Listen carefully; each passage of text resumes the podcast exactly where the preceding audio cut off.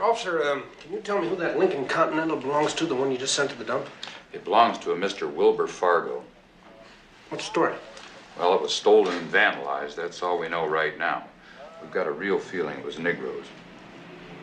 Wait a minute, I'm way out of line. Let's just say it could have been Negroes.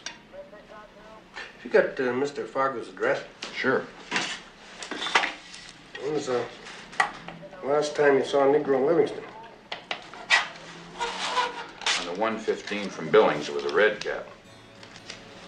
You sure it wasn't Al Jolson? Hello, and welcome back to another special episode of Physical Media Isn't Dead, It Just Smells Funny. A restless daydream, thoughts of jail, dust clouds rising, tearing down the trail. On today's episode of Physical Media Isn't Dead, It Just Smells Funny, we have a single review. We are once again revisiting the newest release from Fun City Editions in the form of Rancho Deluxe. Rancho Deluxe is a 1975, I guess you would call it a, a neo western. It's directed by director Frank Perry, who I haven't covered specifically on this podcast, but I have covered in these reviews. He directed a film called Doc, starring uh, Stacy Keach, which is a revisionist western about Doc Holliday, who you know from the shootout at the OK Corral. Tombstone is the movie most famous for depicting this, and so we return to the Frank Perry well once again. Uh, you can go read that. It's a pretty short review on the IU Cinema blog uh, under one of the Physical Media Isn't Dead reviews.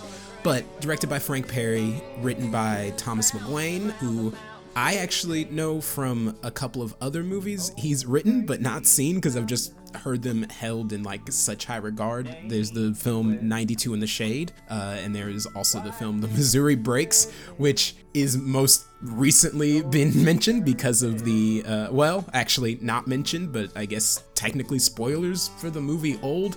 One of the characters is constantly asking, What's the movie starring both Marlon Brando and Jack Nicholson? To other characters in the movie, and no one ever says the name, which led me to Google what movie he was talking about. Found out it's the Missouri Breaks, a movie I need to check out at some point. This is a contemporary Western that I would probably describe as like a slacker Western, as weird as that sounds, but what the story is is that it stars Jeff Bridges and Sam Waterston as two cattle rustlers who are killing and selling uh, the the cow meat that they find from cows that they hunt illegally. Essentially, to pay their rent and to get by. It is apparently a dying way of life. That is when they cross paths with Clifton James, who's like a rich ex beauty parlor owner. At one point, his wife played by Elizabeth Ashley, like remarks how much that they miss Schenectady, New York, and it's very funny. And they come into contact with two hired hands, Kurt and Bert, played by Harry Dean Stanton and Richard Bright, who plays uh, Al Neri, I think is the character's name in The Godfather. They work for Clifton James, and they essentially are responsible for tracking down, trying to figure out who these two rustlers are that keep killing and ransoming Clifton James's cows. Elizabeth Ashley is his very bored wife who just is looking for a, some thrills and a good time. And then later, as the movie spins out, Slim Pickens shows up as essentially the Hercule Poirot of uh, cattle and horse thievery, I guess is what you would call it. And from there, it's not really so much a very plotty movie. I called it a slacker western because I had mentioned in a review earlier this week that I believe that westerns, I have always bought into the parlance that westerns are about the end of something. And this movie is so good because everything's already over. There is no Old West at this point uh, when this movie is taking place. I mean, it's taking place in the 70s, the like burnt out 70s. I mean, it's that 1975, so it's like the post free love period, but it's the pre AIDS period. Everyone is incredibly cynical about what's happening in the country. but everything's been bought at this point. There is no destiny to manifest. It's really funny. I mean, the line about missing their beauty parlor in Schenectady and the fact that Clifton James has this whole thing about like how he doesn't want, you know, the Outlaw West to go away, but he's one of the people contributing to the fact that the Outlaw West has gone away. There is no more freedom. So you have these two characters who are just kind of existing, and they, they said they're like the last of a dying breed as, as far as like wrestlers, but it's kind of up for debate like how uh, reputable that legacy really was to begin with.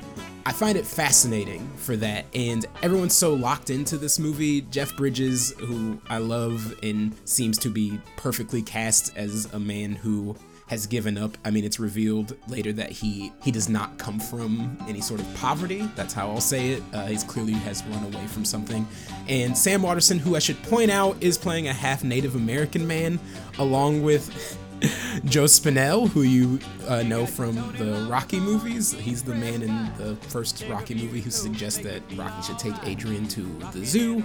He also plays Native American. This is not right. And it's strange because the movie calls attention to it. At one point, the character's kind of like asking if Sam Waterston is Native American, and he kind of makes a comment about like how Native Americans can be confused with people who are Jewish and people who are Italian.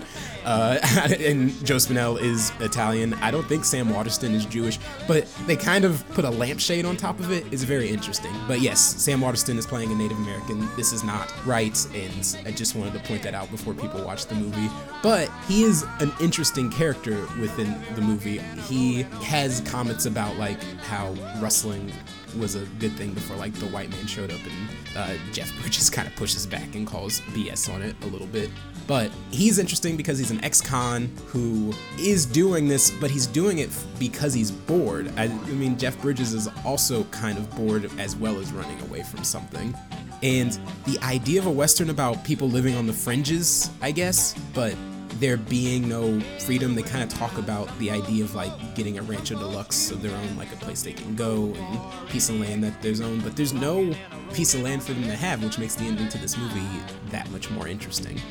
As far as other things in the movie, I, you know, I'd be remiss to not say anything about the fact that the original song for this movie is by Jimmy Buffett, who does have a cameo in this movie performing like live in a bar.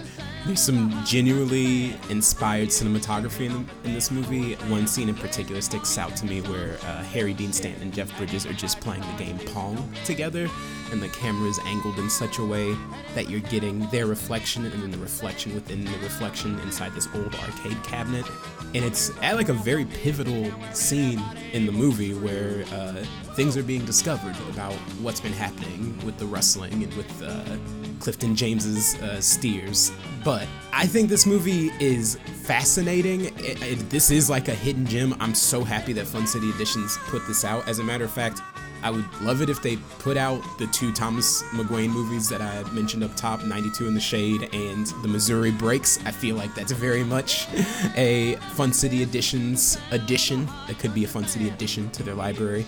Um, and the history behind this movie is fascinating. I mean, just one of the fun facts I learned from watching the interview with Jeff Bridges, which is one of the special features on this Blu ray, is that this is where he met his wife, Susan Geston, who was apparently a waitress in Montana at the time. This movie is incredibly funny. I, f- I feel like I have like neglected to say that the filmmakers and the right like they're in on the joke. It is this very like rambly. I wouldn't even call it existential. It's been called an acid western, but it's just like a very like rambly kind of lazy hangout movie like obviously there are thefts happening and there's a plot and you know obviously i said that slim pickens comes in as the detective who's gonna solve the uh, cattle theft mystery. But so much of the movie are just kind of not, I wouldn't call them vignettes, but just kind of like these scenes that, like, there's a lot of and thens as opposed to therefores in the movie, uh, if I can explain it that way. But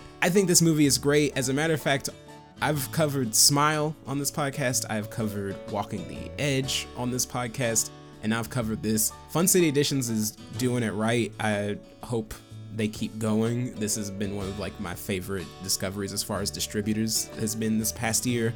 the special features in this, I mentioned that there's an interview with Jeff Bridges. There's also an interview with uh, screenwriter Thomas McGuane, as well as some scenes, the television versions of scenes uh, from this movie. Theatrical trailer and image gallery, but there's a very good essay by film historian Gavin Smith. Gave me a lot of great insight and context to the movie. Love the voice that it's written in.